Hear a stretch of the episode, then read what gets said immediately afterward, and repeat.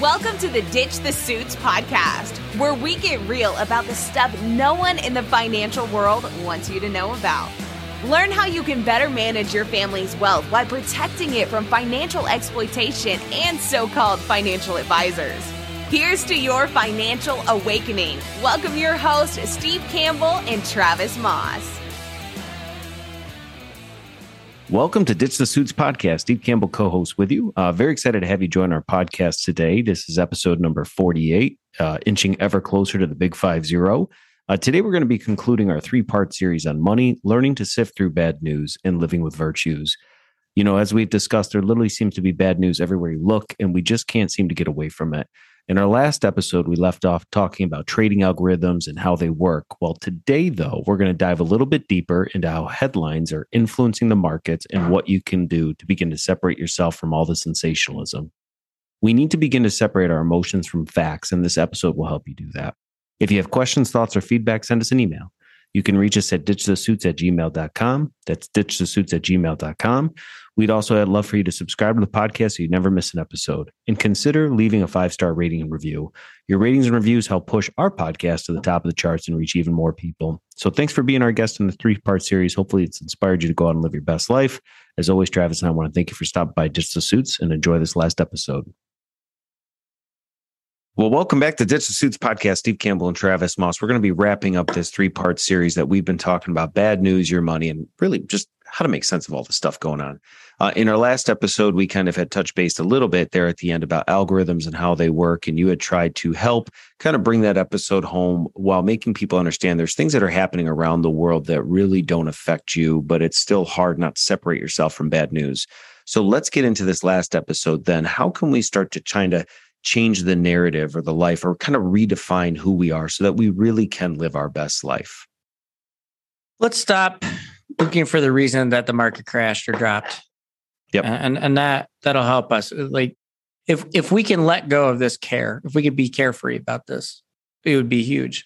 And and the reason being, you're never going to know why something did something. You're going to know people's perspective, but the real reason it's probably something much less glorious than you know event xyz happened. So nine times out of ten the answer is probably really boring and non-sensational every now and again you have something happen where you can directly tie the market reaction to the event. You know like a big event happens. But imagine talking about headlines. Imagine if the headline was inflation fears market tumbles which is pretty pretty normal, right? When I yep. look on my stock tracking app and I look at the news, that's inflation fears market tumbles. What if I said for that same headline though, algorithms go haywire once again, ignore yesterday's results? Hmm. You'd be like, eh, okay, and you'd skip it. Yep. Inflation fears market tumbles. I want to click on it because I want to figure out what the inflation fears are. Algorithms go haywire once again ignore yesterday's results. I don't need to click it. I, I got the answer already. Right. I, am not afraid of that. It's not coming to get me anymore. It's just like, yeah, that makes sense. They're, they're idiots. I hate those elbows. Right. We that's how we would respond to that. Have you ever noticed a headline that maybe about a particular investment or something that says better than expected results, but still falls? And you're sitting there going, how, how is that possible? Inflation right. numbers come out better than expected, but the market still goes down. I thought the whole reason the market was down because it was because of inflation numbers. So yep. if if they come back better, why doesn't it go up? It makes no sense, right? Yep. It's not supposed to make sense. So in September 2022, Fed raises interest rates, markets tumble. That was one of the headlines, right? How was that news? Yeah. Literally, we knew they were going to raise interest rates. Why would the market tumble for something we already knew was going to happen? Why wasn't it already tumbled? Or was there something else going on? Back to the algorithms. Yep. You weren't surprised. I wasn't surprised. The guy investing his own money's not surprised. Nobody's surprised. The machines are just waiting for the headlines and boom, they start triggering and away they go. Yep.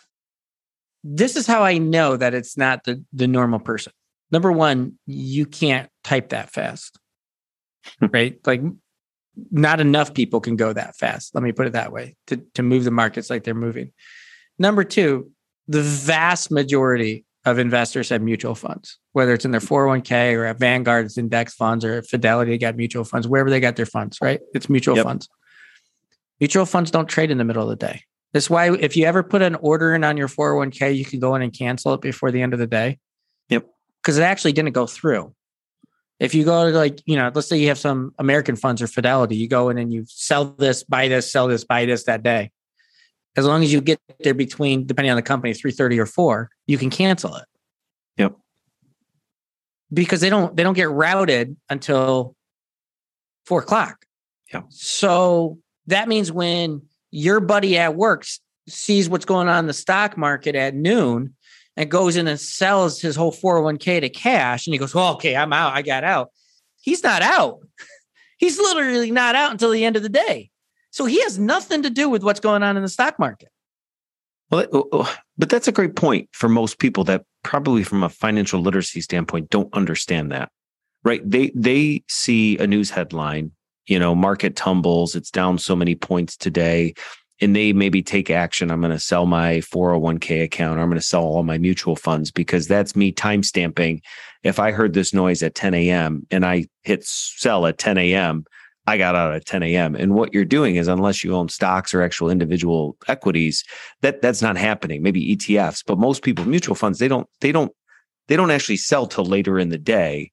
So I think even just that is probably enlightening to a lot of people like, oh, I didn't really understand that's how those work. So when you're talking about this and you sell a, you know, a flash off during the day, this really is those algorithms because it's moving too fast for people. And you had kind of mentioned it a little bit in the the previous episode, but I think in reading these headlines and how they're pre-programmed, that's really influencing what's happening with these investments. Yeah, so what we can all do, the one thing that we control, we we talked about it before. As we get numb to the bad news, and as we stop consuming it, what happens is, is that the system itself starts to react to that. Yeah. So the bad news slows down because less people are clicking on it. Yep. So, what do you do to counter something that people aren't interested in? You do the exact opposite. This is part of the mm-hmm. reason why you have these polar swings in politics. It's it's it's the exact opposite response. Right? So you get the opposite response to what's happening. So in comes the good news. Everything's going to be better than ever, right? And away the market goes.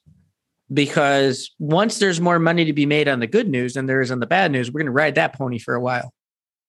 The problem with good news is people too, once people are yearning for good news right now, but they will get bored of good news in a certain amount of time. Yeah. Because you'll be like, everything's good. I don't need to check in. And as soon as there's something that's existential and threatening your goodness, the stuff that you've come to take for granted, you will now start tuning into because you're afraid it's going to be chipped away at you. Yeah. You have to understand that that's the game. That's the cycle that we're in. That's the market cycle. It's the social cycle. It's the political cycle. It's everything. You've got bad, bad, bad, bad, bad until everybody ignores it. Then you have good until everybody gets tired of it. Then you have bad, bad, bad, bad, bad. Then you have good. Yep. And it's because we're trying to keep you engaged. Yep. And there's a lot of money to be that's where all the advertisements are right? If you understand what what's again what the angle is you can start to filter things. Imagine if you did not wake up in the morning and start your day off with reading 10 bad headlines. By yeah. the time you get in your car on the way to work you're already worried about what's going on in the world. Imagine if you got in your car was on your way to work and all you had was good thoughts and then you get done with work and you had a bad day at work and your boss is ticking you off and your coworkers suck and you're driving home and you turn on the news and the whole world's going to hell in a handbasket. Yep. By the time you get home, you are not in the position to be talked to, right? Like you, yep. your deposition, you, you, are not your your disposition is just yeah. That's you interacting with your spouse with your kids, with your neighbors, with your friends.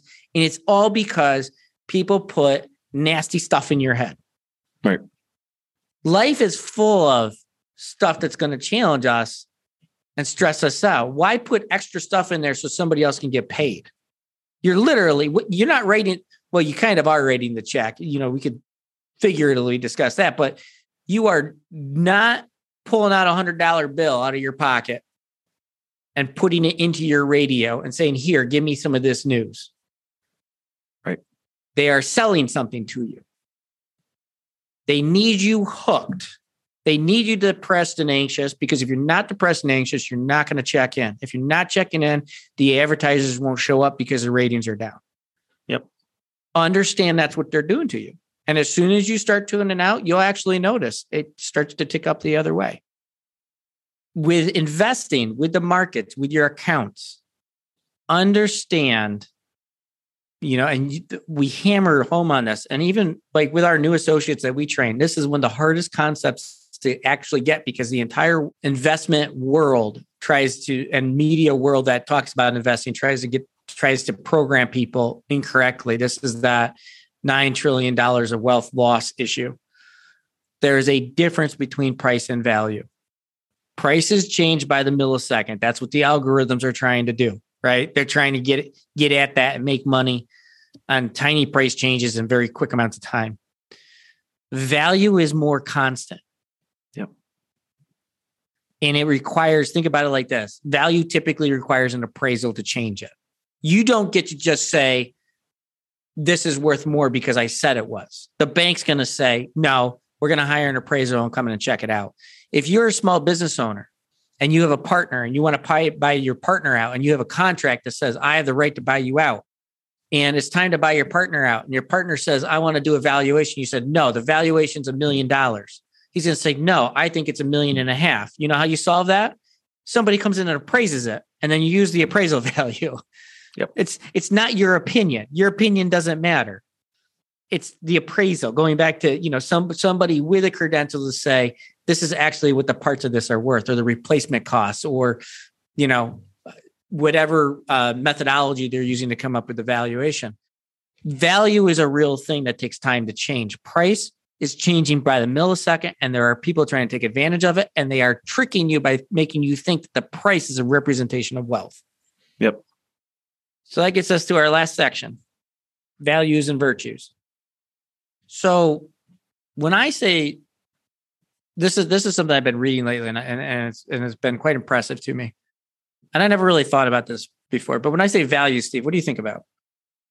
The things that you cherish or that there's no price tag on. They're almost invaluable in a way. So I could say, like, you know, here's a list of my values then. Yep. Right. This is this is this is verbally kind of what I say I'm all about. Yep. And then virtues. What do you think about virtues? Because I've never thought about this until I read this book. What do you think about virtues?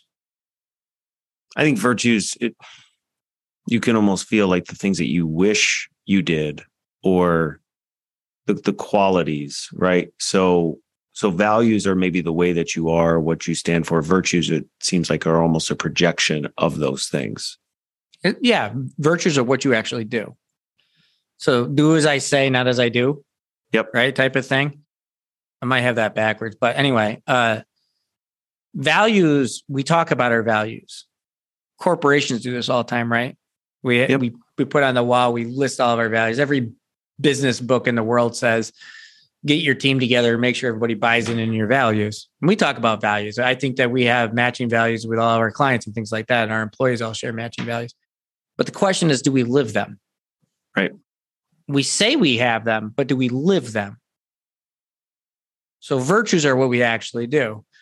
And I think this is relevant because this is how we deal with this with everything that we've talked about the bad news, the algorithms, the volatility that we can't control without just saying, okay, I'm a little peon in a big game. I give up. I quit. I think people should make a list. What is the role that money plays in your family?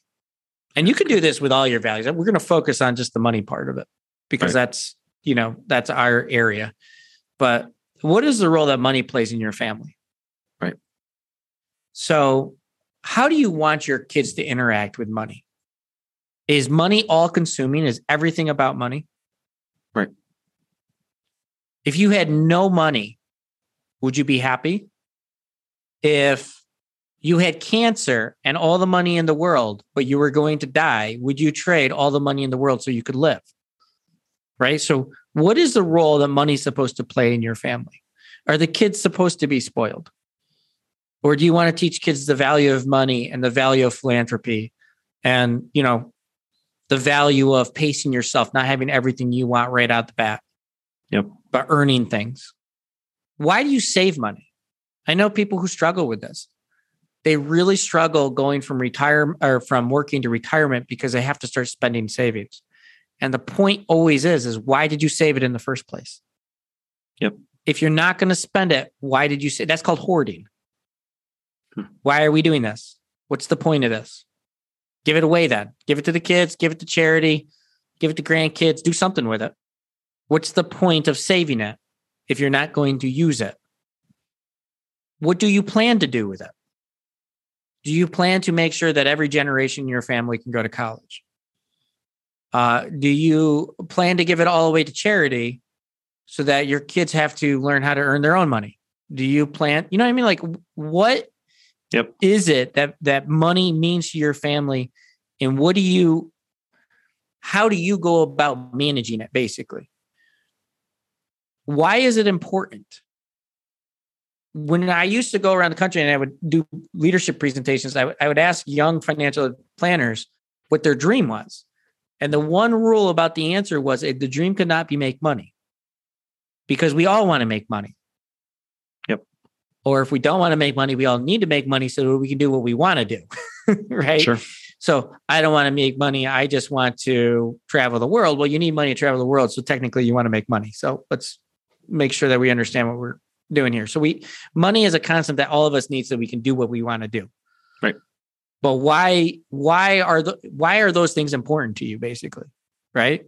Yep. Do I want money because it shows status or do I want money because I can retire young and coach junior football and have my grandkids on my team?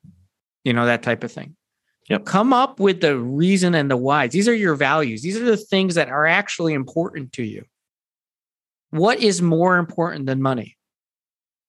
I struggle. I've never been successful working with somebody who can't answer that question because money itself doesn't like there, there's what is it? It's just a utility.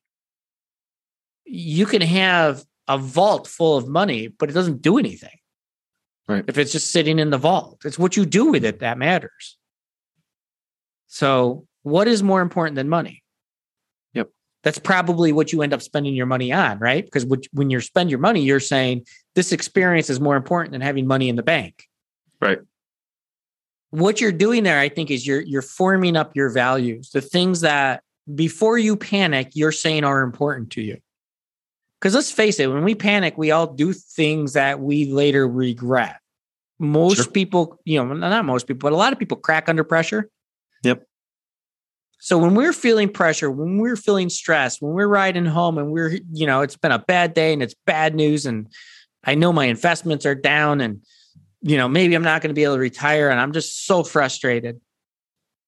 How do we make sure that we bring in the, the good things that happened every single day? Because I'm sure that there's something good that happened that day Yeah. right? So how do we let that light back in and not become like helpless or hopeless or just depressed and anxious? Think about how we're responding to the news. Are my values in alignment with how I'm starting to respond to news? If I believe that I'm an optimistic person who believes that people are growing and changing and improving, but I said if things recover, those two things are at odds. Yep. That's a good point. I've got some negative creep going on, right? Yep. It's creeping into me. It's like a shadow that's coming through me. I need to snuff that out and get rid of it. hmm What can I do to bring my values and uh, how I'm responding to this negative news into alignment? And that's a hard question. I might have to turn it off, right? I might have to limit how much I can have. I might have to limit when I can have it. I might have to have a support group to talk about it that are yeah. all on the same page as me, right? But I've got to have some way to digest this if I'm going to consume it. Yep. I I went to um, State Fair one time, and when I was a kid, those funnel cakes, I loved the funnel cakes. Hmm. And uh, I never never had a lot of money, so I always would have to share like the funnel cakes with somebody else. So I go with my wife and I get a funnel cake and I get my own funnel cake. And I'm so excited because I've never had my own funnel cake and I ate the whole thing.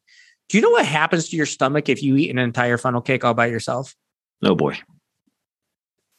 Yeah, it's it's not good. It's going to take a long time to digest it, right? So if we consume in your terms that you were using earlier, if we consume a lot of crap, yeah. It's going to take a lot of time to digest the crap. Well, and I would even encourage people to to to not just you know as you're asking these questions think about it but to really write it down maybe maybe grab their spouse maybe grab their family and really think these questions through and, and, write them down and take ownership of them you know because we can have things on the walls of our offices where we work that say our stated values but unless you actually own those when tough times happen what's really inside of you is what comes out so you can say that we we value respect until a confrontation comes up and respect goes out the window. But writing these things down and owning them, I think this this will help you be honest about the way that you maybe see things or what you value. And I think it kind of segues into then kind of what we have here about you know being virtuous, right? So why don't you kind of walk us through then what you mean by some of these points? So being virtuous is about living your life by your values and not just talking about them. Yep. Money is is a big change and uh, change agent in our lives. It can yep. make us if anybody knows somebody who maybe they have a friend who inherited some money and then became very pompous and all of a sudden they can't hang out. Money can change us to the bad. Money can also change us to a good. Sometimes people inherit money and it's far more than they need and they become very benevolent right and they they yep. they really want to take care of others and they use it for those purposes money can literally influence influence us in very good and very negative ways use it and be cognizant of it make sure that you know go through this exercise understand your values before you talk about money look at everything that has to do with money and how you interact with it and say, does that match my values? Does my action regarding how I'm handling my money represent my values? If I am miserable and freaking out because and and pushing people away because the stock market's down and therefore somebody must be doing a bad job or you know it's your fault because you're on that political aisle or whatnot does that match up with your values yeah you're getting emotional because you're afraid of loss and you're stressed out because you don't understand it. Yep. Once you cross the path of burning bridges, it's hard to put them back together. And when you don't act like yourself, that's normally when you destroy things that you otherwise would have wanted to protect and and and cherish. Just be very very careful because I think that that's when when we get stressed and we don't understand what's happening, especially when it comes to financial security, that's when divorces happen. Uh, it's when people make financial decisions that wipe them them out because they're they're they over try, they reach. You know what I mean? They want to fix the problem.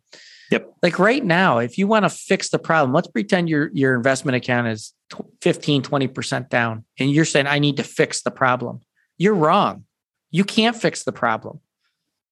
The problem's got nothing to do with you. The problem's got to do with the bad news and the algorithms you need to sit there and wait assuming that you have good you know good valuable investments to begin with right? So if you don't understand what you own then maybe you got a problem. But assuming that you've done your homework and you know what you own and there's good value there you can't fix it. No matter what how what amount of trading you do right now you cannot fix it. Yep. And if the market recovers and your balance goes up that's not because you did something. It's probably because you did you didn't do anything. You remembered yep. your values and and your you know how you uh, constructed your situation in the first place. These are existential uh, event, these are events that you can't control. These are things that are just happening in life. You're along for the ride.